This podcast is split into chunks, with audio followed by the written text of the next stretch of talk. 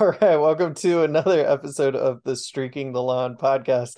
This actually is the final episode of the Streaking the Lawn podcast. I know we uh, uh we we teased that a few weeks ago. Um, it's an interesting bookend now because the tournament, of course, is over for the men's basketball team. Um, but yeah, Streaking the Lawn podcast, new podcast next week with a very similar name. Get excited uh, it's it, we've got a pretty logo. It will be replaced in your feed easy as pie. You don't need to worry about anything. But technically, yes, and I'm not jinxing myself this time. Um, this actually is the final titled Streaking the Lawn podcast. And so of course I have to have Zach and Ben with me. Uh Zach, how's it going? Um, it's it's good. Pierce. Good. Uh, it's good. It's been a week. It's been eight days, I guess. I was you know, recording. there's been a lot of enjoyable basketball to watch in between yeah. who's losing and today. So I have enjoyed it. I'm not one of those people. And no offense if you are. If you if you get mad at the Hoos and don't want to watch the rest of the tournament, I get it. Um, but I I I sort of dig in and get numb to my emotions of my team and they're losing and just enjoy the madness. And it's been a good run of madness uh, which we'll get into. But Ben, how how's your emotional state? Um, I'm actually doing pretty well. I say this like again, not as a backhanded dig at UVA, uh, which I think it probably sounds like, but March Madness has been really good this year. Like yeah. yesterday, some incredible games. That K State Michigan State game, incredible. Nowell's a baller. FAU Tennessee, super fun. Gonzaga UCLA, like both teams choked, and then yeah. someone went on a really cool shot. Like basketball is fun. It's been a really good tournament. A one seed has has lost this year to uh to, to join the Hoos in uh infamy. Uh, you know, Arizona comes the first team to ever lose as a 15 seed multiple times uh, in their history a lot of upsets, a lot more parity. I think is the the conversation. Maybe this benefits the the Hoos in a long run because uh, you know they have a title to point to while they continue to string together uh, upsets against double digit seeds in the first round. And of course, that is what we'll spend probably the majority talking about. We don't really need to get into a game recap because I assume if you're listening to this podcast, you will never forget the Furman outcome um, and uh, specifically how it ended. Um, but yes, once again, uh, our, our Hoos looked like they were going to win and uh, snatched uh, defeat from the jaws of victory. And uh, unfortunately, we're bounced in the first round. So we can break down some X's and O's. We can break down some disappointing stats.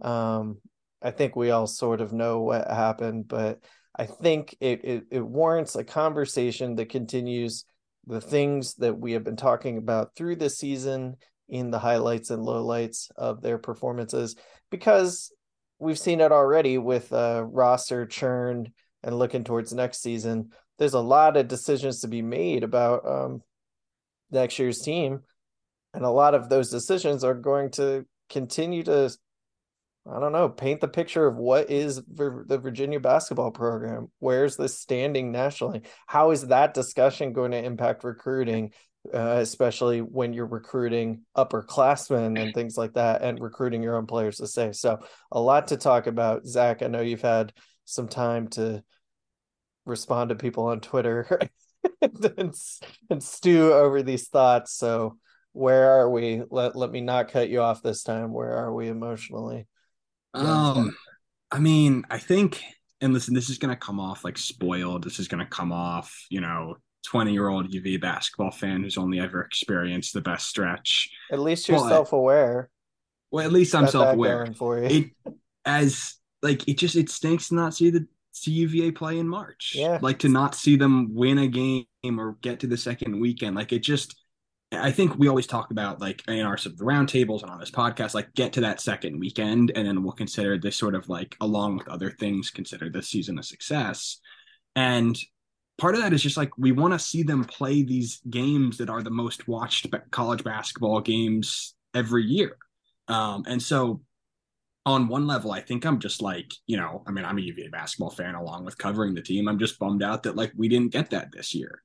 And I thought that obviously especially especially how it happened against Furman it, they were the better team for like 32 33 minutes of that game. Sort of the Ben and I predicting like a whatever whatever we said like 11 12 point wins. Like I think that that oh, the Hoos were the better okay yeah the Who, Virginia was the better team for like 32 minutes. And I think that you sort of saw that. Like they had mm-hmm. multiple like double digit leads in the second half and mm-hmm. just could not get away. They could not get farther farther enough away. They couldn't get that separation. And you know, maybe this is just like speaking to my sort of naivety and and age, but even in the last couple of minutes when they were down by 3 points, I still had faith they were just going to pull it out because of how you know, how under control, how in control, I guess, their backcourt has always been this season and how they have the experience and they have the guys, even if shots aren't falling, to make the plays that need to be made.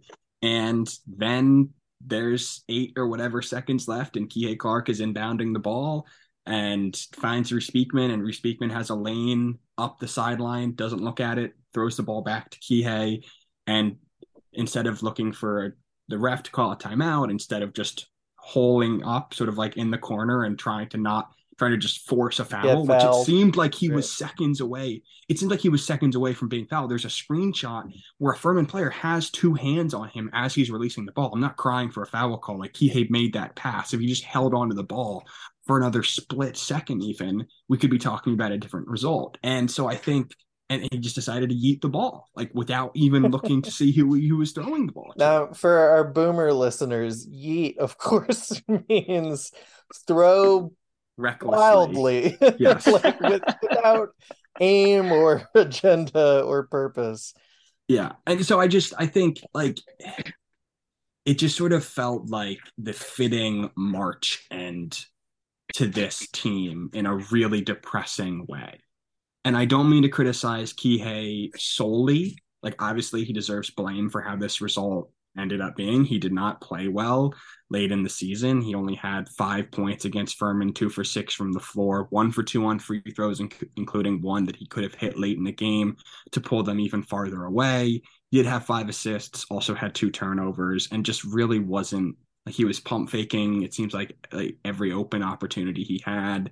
And, you know, he wasn't the only guy who struggled, but it just it's really hard to like to look back at this year, even with an ACC regular season co-championship, and be like, man, this is a really good year for UVA basketball relative to preseason expectations. I think you can be relatively happy just because of how they played in the ACC. But at the end of the day, what we're looking for for this program is sustained, consistent success in March Madness and this is another year. I know 2019 happened. Obviously, I would not trade that title for anything. I would rather lose, as I put out on a Twitter poll, I'd rather lose seven first round games and and have a title than make the Sweet 16 eight straight times like Gonzaga. Sure. But if you want to be in that upper echelon of college basketball programs, if you want to consider yourself among the Dukes and the Carolinas and the Kansases of the world, um, you can't consistently lose to teams who are worse than you. And sometimes, you know what? You need to make a run that people aren't expecting you to make. You need to be better and play better than your seed implies and that, that people expect you to. And I think that this program is still in solid shape, but at the end of the day, they didn't get it done when they needed to at the end of the year. And that just stinks. Yeah, uh, Ben, do you want to you want to just take the podium for a little uh, catharsis before we ask more pointed questions? Yeah, I mean, it just sucks. It's a really tough way to go out, especially after we saw, as Zach alluded to, for 30, 35 minutes, Virginia control the game in the way that we were expecting. We saw Reece Beekman doing a great job on their guards defensively. We saw basically Slawson was the only guy who could get anything for Furman. It was him and it was shots in transition, and that was basically it. And things were playing out for that, like, comfortable ish because nothing's ever fully comfortable when you're Virginia. Little little victory, and then just a team that has been in clutch down the stretch all season in Virginia and been able to come up with wins against teams like Michigan in the closing seconds. Just absolute brain fart possession, throw the ball away. Um, and Furman hits a really good shot to win the game. Probably the shot of, if not the tournament, at least the first round. Uh, yeah, probably like, not the tournament considering what we saw. Considering, last, considering last Gonzaga, UCLA, yeah. but just I mean, Virginia had played with fire all season in situations like this a little bit, like against Louisville, against Notre Dame, and mm-hmm. eventually they were going to get burned for it. And they just chose the worst possible time to go and get burned. But I mean, it's not a referendum. Like the play isn't a referendum on Kihei Clark's career at UVA, but it's really unfortunate and it's a really tough way to go out. And you can like acknowledge that he had a great career here while also saying that was a really not smart play that basically lost Virginia the game. And sort of along those lines, I think this season in general has been we've sort of talked ourselves into a team that is just not on the level of some previous Virginia teams. Mm-hmm. And mm in a sense, I feel like this is almost a fitting exit for this squad, uh, sort of going out with an extended stretch of the same issues that we've seen all year in a game where they shot 17% from three, continuing that trend again of them not being able to hit anything for the last right. month and a half of the season. And it's been a hard truth to sort of come to terms with that usually what you want to see from a basketball team is maybe they start the season slow, but they really round into form around March and start playing their best by the time of the tournament. Uh, this Virginia team, sort of for whatever reasons you want to say, call it fluky three point shooting at the beginning of the season, call it the combination of a lot of returning players, maybe that trip to Italy, giving the team more game experience than other teams entering the season for whatever reason, this Virginia team was just better comparative to college basketball in November and in December than they were by the end of the year. And it feels like sad that we lost to Furman, especially the way we did. It really burned immediately afterwards, of course. It was like a very embarrassing way to exit the tournament. And I was not particularly happy getting texts from all my friends like, little Virginia again. But at the same time, like, who really thought this team was making it past San Diego State. And even if they did that, like Alabama, like they're just not on that level this year. And I think playing in a weak ACC has buoyed what is one of the most middling seasons of sort of Tony Bennett's tenure, tenure at Virginia. Like I was messaging with Zach about this offline just yesterday and thinking about like this team this season uh, can be made out to be a success because they did win a share of the ACC regular season title, which like is good, and there's nothing wrong with that. Winning ACC regular season titles, making ACC tournament championship games is not a bad thing. But imagine if this was 2019 when we had 2019 Virginia, 2019 Duke, 2019 Florida State in this conference. They all would have lapped the field with not just this Virginia team, but probably everyone in the ACC this year. And just because the ACC has gotten worse isn't an excuse for Virginia to also get worse. And I mean, the discussion about what's happened after the national championship game to UVA basketball is one that I'm sure you will get to hear a lot about on the airways in the off season. Um, we have to make podcasts, but like, it's just or Zach yells at us. NCAA tournament win. Our last win was the national championship game. Yeah, in NCAA tournament, and that's a whole class of uh of Wahoos. Yep, nobody, no university without a win in March Madness. Just uh, like back in the old days, where, where we never got wins in March Madness. Uh, uh except for the Sean and J.R. years. Anyway, um, you too, uh, Roger Mason Jr. Um, no, that wasn't a win. That was a loss. Okay. Anyway, um, yeah, yeah. I mean, sad is is the best way I could put it. I I thought like my immediate reaction was, well, I didn't think they'd lose like that. you know, like a sort of bewilderment.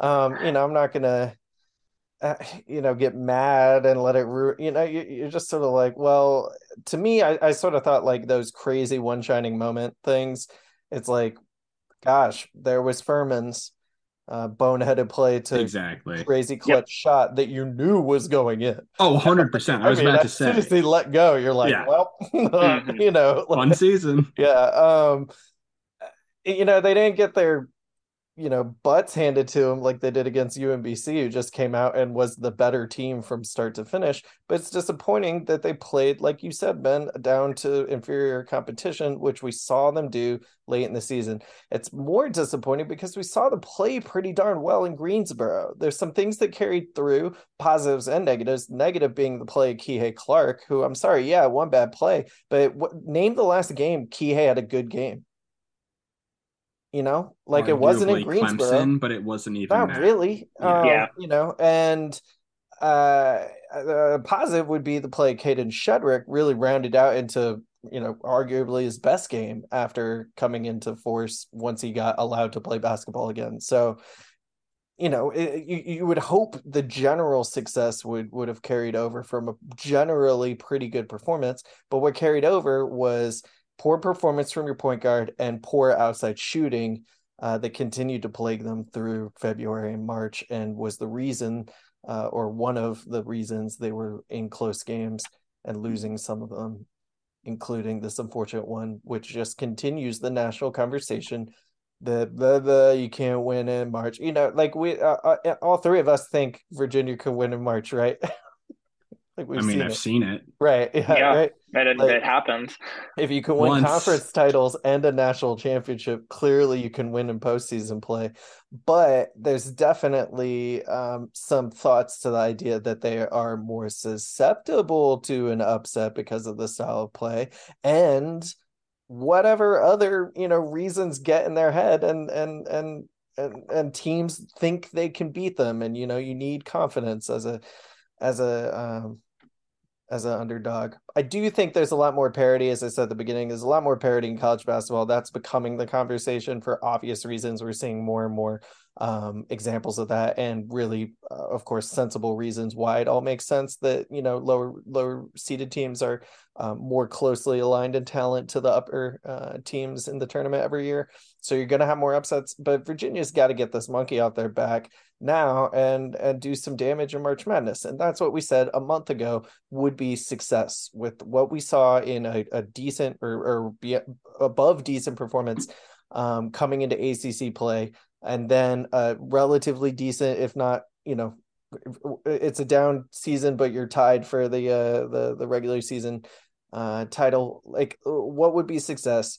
Doing damage in March Madness, and they did the exact opposite. And they don't have a trophy from Greensboro to bring home, so it's not a success. You know, like, yeah. it, is it best yeah. case scenario? Almost. You know, I guess best case scenario would have been to win win this game against Furman because again, none of us had expectations that this was a Final Four caliber team but they showed uh, plenty of examples of being much better than the performance they put on against Furman. And because of that conversation that continues to plague this team, even though they've won a national title, that conversation doesn't end, and you're just adding evidence to the haters. It's so it so it's not a success. You just you put another you you notched another in the column of Virginia Blue in March discussion and you get every year you get a chance to put it in one of those columns. Mm-hmm. Did did they get upset in a embarrassing fashion, or did they not? That's the thing. The bar that, isn't really that high. The, right, exactly. Especially after the now championship. You can, you can only get yeah. upset in embarrassing fashion if you win enough regular season games to be ranked uh, appropriate, you know, in a, in a in a high ranking um, or low low number, high rate. I don't know. Anyway, point being, that's the conversation about Virginia basketball, and this is another year where they've given evidence to the the cynics and and the haters. Um, I don't think it means that any of us think like you know this team isn't capable of winning a title in a year or two. Of course they are. Correct me if I'm wrong. No, I I mean, yeah, I think at the end of the day, I think that sort of, and this is something that I, am not the first person to say this by any means. It comes down to talent. Like it yeah. does come down to the talent level to some degree. And yeah, like UVA did not play to its talent level in March this year. That is, I think that's absolutely true. I think we can absolutely make that right. assertion that the guys did not step up. At the same time, as Ben was saying, and as we sort of pointed out, like it, this didn't seem like past once we got through I mean, December, early January, it was sort of like, okay, those sort of crazy top five, top 10 aspirations that we all had after they spanked Baylor, not really, but sort of spanked Baylor and beat Illinois and beat Michigan on the road and competed with Houston. Like maybe that's not, maybe that's just a little bit of, I don't know what it was, um, fever dream sort of stuff early in the year. You know, coming into this tournament, we weren't expecting amazing things, but if you want to be again sort of one of these top programs that does have that consistent success which that's the bar that you have to judge. Like yes it's a really high like they tony bennett gets graded on a really steep curve but you right. know why? Because he's a really good basketball coach who's right, won a right, ton of games and has a national championship. Right. Like and, that is the under like that, that's what we need to account for, obviously. Right. And when I say capable of winning a title, which I they certainly are, but you know, depending on how things go, I don't mean that that is the definition of success. If they had yeah. beaten Furman and especially if they had beaten a San Diego State team and then gotten blown out by Alabama or something, we all would have been like, well, pretty successful year for the Hoos who had some ups and downs, but uh, didn't get knocked out of the tournament in, in embarrassing yeah. upset fashion, you know, right. like and it, they were one of the top 20 teams in college basketball. Right, exactly. Right, yeah. right, Which, right. Like and, that and behaved like it. Yeah. Right, exactly. And so moving forward, the question is, can you get better talent into the team? Can you can you sustain that 2014 to 2019 stretch? That was absurd. And, and like this is something that Ben and I again we're talking about um just messaging each other about yesterday. But like that that's really hard like to repeat. me out of yeah, a lot. That, um, that, yeah, that's kind of what happens. Is this um, on Yik Yak or yeah? TikTok. It's TikTok. Yik chat. Yeah. Oh, okay. Face, face snap. Um, regardless, that talent level that those teams had in that stretch was ridiculous. And you're just these teams, all due respect to all these players, there's some really quality players that have come through UVA since 2019, but the collection has not been as good as those teams in that stretch. And that's, you know, not meant to say whatever, like just to get back to sort of the standard that we're holding them to, you have to have better players and you have to have players that improve more and and are better at the same time together. And like that's what happened in 2019. Like you had three, four players you could say have breakout seasons, sort of arguably like we knew what Kyle Guy was, we knew who Ty Jerome, we knew what mm-hmm. these players were and could be. But 2019, you had th- that big three along with Mamadi have really stellar years that sort of defined, obviously because they won a championship, but defined their college career you have potential with that with the young core that this team does have in 2020 in their 2022 and 2023 classes. Obviously, there's some rumors that one or two guys, probably just one, maybe one, we don't know, could be leaving. Um, but in Isaac McNeely, Ryan Dunn, Leon Bond, Elijah Gertrude, Blake Buchanan, you have a core along with Dante Harris, Isaac Traudt, if he sticks around. You have a core of really young, promising players that if they stick around and are a part of this program could be very good very soon and buoyed by some transfer portal guys because UVA does have success in the transfer portal and getting contributors. They don't typically get like star players who are going to lead you on a March Madness run, but you can get really solid players. They can build something. They can win a national championship in 2025 per se. I don't know about next year just because of how up in the air the roster is right now. Right, and that's it, it would all depend on that, right? Like who yeah. you know who comes in and can do what. Right, and so mm-hmm. at the end of the day, it's just talent, and the talent hasn't been there, and that is harsh and it's tough to say, but that's what you have to get back to and you need to avoid the bad recruiting years that they had because they had bad recruiting years for you could argue 3 to 4 straight season, straight off seasons. Um, not like, and it's hard because you get a J- Jabri Abdur Rahim and you get a Casey Morsell and they just don't work out. And sometimes mm-hmm. that's tough, and that's not all on, the, all on the coaching staff. But you need the players that you get in the building to either exceed or hit expectations. And there have been very few that have exceeded or met expectations. It's Kihei Clark. He exceeded expectations. No, that's a good way of putting it's, it. Yeah. It's Reece Beekman, who I still think hasn't quite hit the high potential we set for him, but still, like, he's there. And then, like, who else is it from their high school recruiting? Like, I, uh. Francisco Caffaro. Yeah. Congrats but, but, to you, brother. you were exactly who I hoped and thought and wanted you to be during your four years national champion. Wait, look, I'm giving him his flowers for his few few minutes he was here, and I'm saying he was a guy who he he met expectations.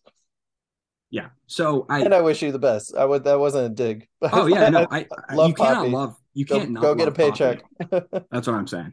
Um, so I don't know, long rant, and I'm I'm gonna throw it back to you guys here, but they just need better guys, and they need their those guys to perform. Yeah, yeah, they need better guys uh, overall, you know, because they need a roster of it. But they have good guys on this roster, and and you know who who hopefully will continue to grow and and uh, do some damage in March Madness, which is what we want to see. so Ben, looking at the roster breakdown, um, we don't really need to get into like Isaac Traudt rumors until anyone knows anything definitively, but you know, we we have an idea of who's definitely coming back, and then of course there are upperclassmen who could come back as well. Um, you know, we think Beekman, Franklin probably testing the waters, but certainly could come back if they so chose, or you know, also if the coaching staff wants them back. But I think that's probably given. Um, looking at this breakdown, where where the the missing pieces, knowing that we have a transfer point guard coming in who can take Kihei's minutes, maybe not the entire volume of Kihei's minutes, of course, knowing that if McNeely's coming back, I mean, you hope for a jump up from your shooting guard position there. Um, from him, where where are some immediate needs on the roster that you would see?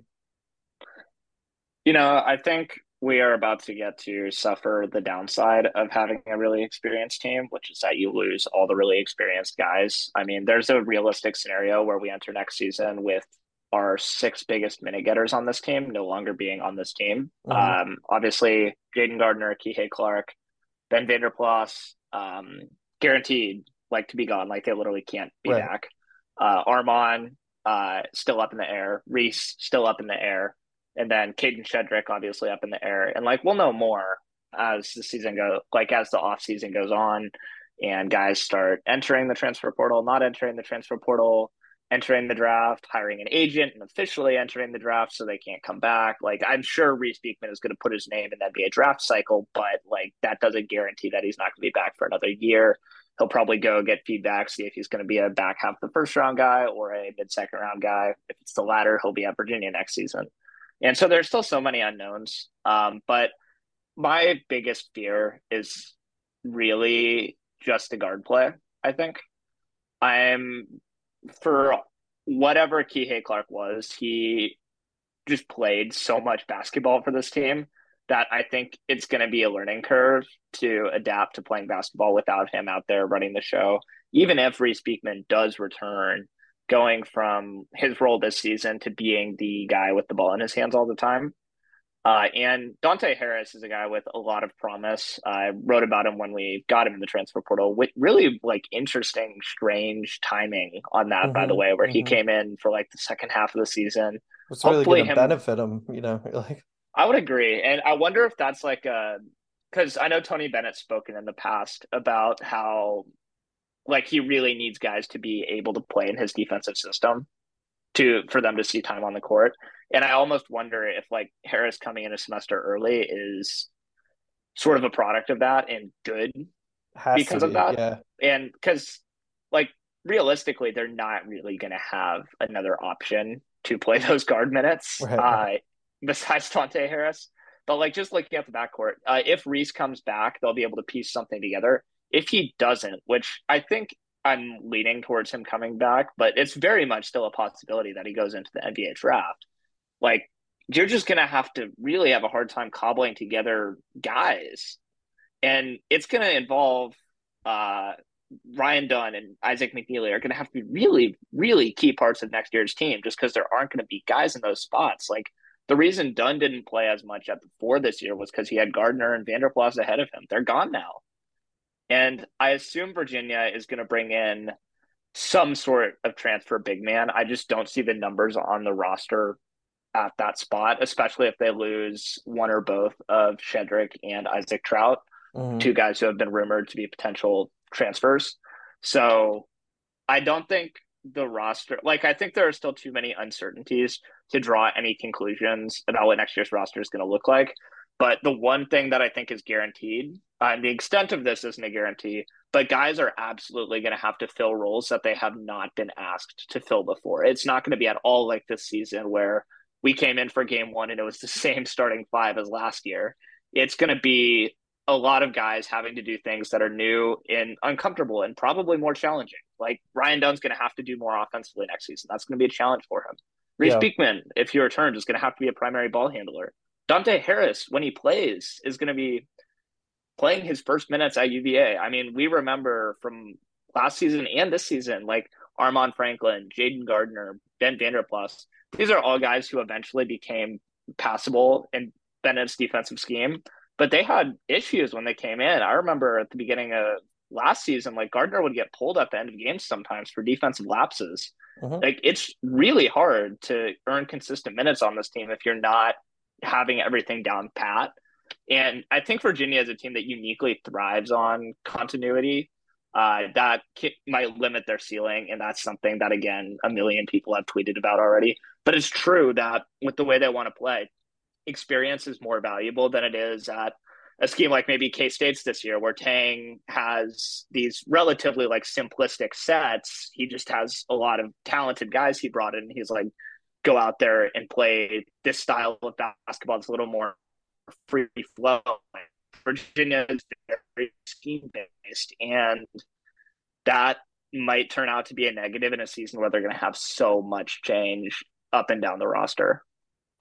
Yeah, I think there's something to be said for what Zach alluded to about how teams can grow into a season. So Zach, I mean, doesn't that open the door then if they're dealing with uh you know getting some guys uh, uh ready for uh ACC play or continuity or playing the pack line, etc. Maybe we see some early season struggles, but if especially if Reece comes back, I mean, a reason to be optimistic that the backcourt could still be a very successful one um, by ACC play or at least by postseason, right? Yeah, I mean, I think you have faith in Tony Bennett to make his team better, especially defensively as the year progresses. As much as you want to talk about that 2021 2022 team being an NIT team, they also beat Duke at on the road at the end of the year. Like they they showed noticeable improvement, even if the consistency wasn't there. And I think that you can rely on that from just about every UVA team. And if Reece is back, if Armaan is back, if Kadin is back, if Isaac, if if they get these guys back, this could be a, a top 10 top 15 sure. team yeah, like yeah, that yeah. is in the cards and, and i think because if you're saying okay you're going into game one and you have Reece Beekman, Armaan Franklin, Isaac McNeely in the backcourt with Dante Harris coming off the bench, assuming that would be how they did it just off of sort of experience on the team. Kadin Shedrick at center, maybe I guess Ryan Dunn starting at the four, maybe Isaac Traudt, maybe a transfer big. They'd probably still want a, a transfer big guy to, to, come in, even in that scenario. Right. Yeah. So uh, that team is, and I and Leon Bond obviously as well on the wing, and and if Elijah Gertrude recovers from his knee injury, he could be a, a, sort of a fifth guard that you could bring in. And Blake Buchanan will probably redshirt, but maybe he doesn't. Maybe he impresses. Maybe he's that next big guy. If all the pieces click and everybody comes back and everybody sort of has that year, there's no reason that this could not be like an elite eight caliber sure. of team. Obviously, saying that they're going to get there is that's a big leap, right, but we're dancing yeah. hypotheticals. Right, exactly. So that's there. The problem is it's very unlikely that everyone will be back. Right. Um, you know, as Ben is mentioning. And so they're gonna need to be aggressive in the transfer portal. No matter what, they're they're gonna have a hole or holes that they need to fill. Um it's it's you know we the big guy is sort of like the immediate you absolutely need to bring somebody in probably no matter what uh in the front court and you know assuming that you maybe lose one of recent Armaan, I mean, if you lose Reece, uh, things get really tough really quickly because. You need another ball handler. And and the problem with Reece is that you're not going to know for a while. And, and that's sort of the thing is like it's great that these guys can test the water, but he's not going to be withdrawing from that. I think till like end of May potentially. I, I believe that's the date. Um, ben might might might be able to correct me there. But like that that then things get difficult. If you have Reece back and you lose Armaan, not to say that Armaan is by any means like he's a very capable player, but he's more replaceable, I think, just because you can get sort of a three and D um, guard from you can get somebody who can shoot 38% from three and, and sort of provide that if you also can assume a, a breakout year or a, a, you know big second year from Isaac McNeely. So um, they're probably still going to need a guard. Sorry, I'm, I'm all over the place today, but that's just sort of where we are in the UVA basketball. no, I think it makes sense, right? So they need yeah, a you, big man and a guard, sort of, no matter what. Yeah, it, it's kind of the yeah. reality that we're in, unless you get every single right. guy back. Um, and so I don't know, like it, it does sort of it's this is just modern college basketball. It's like you don't really know what the team's going to look like the next year when the season ends and part of that you know stinks. Part of it's kind of fun. Yeah and you get to sort of like see how the team is built. Um unfortunately we're not really gonna i don't think that we're looking at a national contender by any means right now um going into that sort of next year. You never know. Uh, um but it'll be interesting to see how tony builds the team and also interesting to see how they go about 2024 recruiting. Because if we're talking about a, a sort of a you know making that run once these 2022 and 2023 classes are um, I guess, grown or, or are developed, you're going to need guys from that 2024 class, like they needed Kihei Clark to be a part of, of that team. So um, that's something notable as well. They're going to need a point guard in 2024, a position that they've been putting off for like two, two or three straight classes now because Kihei keeps coming back. Um, but yeah, I don't know. I'm, I'm, it's Tony Bennett at the end of the day, and and sure. they need better guys, and they need, you know, as I said earlier, those guys to sort of pan out more. But th- there's optimism there. Absolutely. I mean, it's a lot of question marks, but you know, hopefully we get good answers to some of those questions. And if it turns into a mass exodus, then we'll have new faces to cheer for and learn about and plenty to talk about in subsequent podcasts. Isn't that right? Yay! Yay! Well, everyone, thank you for uh, dealing with our uh, catharsis uh, moments here. I'm sure you were experiencing similar things. I hope you enjoy the rest of the basketball tournament. Uh, go UConn, by the way, in case you're wondering um, who my mm. allegiance is. My dad went to UConn. Shout out Huskies. Um, very different basketball team to watch, by the way, than, than the Virginia Cavaliers. Um, but uh, yeah, also rooting against Gonzaga in general. So there, that, that, that that's that's whoa, yeah. There's my takes. What do what do you want? I don't know. My UConn take is that uh, Jordan Hawkins would be Kyle Guy at Virginia, if not better. Interesting. All right, he is like very it. good. Yeah. Oh, yeah. No doubt. Um, and we could have used both their big men too. Uh, yes, or even one, even or just even one. just one. If they could have lent us one uh, to play with Shedrick, that would have yeah definitely helped. All right, well, everyone, uh, we will be back be back soon uh, with our new name and new logo. But again, uh, you shouldn't have any uh, need to do anything different um, wherever you get your podcast feed from. It should automatically be loading. Just don't be uh, too surprised when it looks a little different. We'll be talking about the same stuff. Don't worry. Plenty of baseball and lacrosse and basketball news, I'm sure, to come. Until then, go Hoos.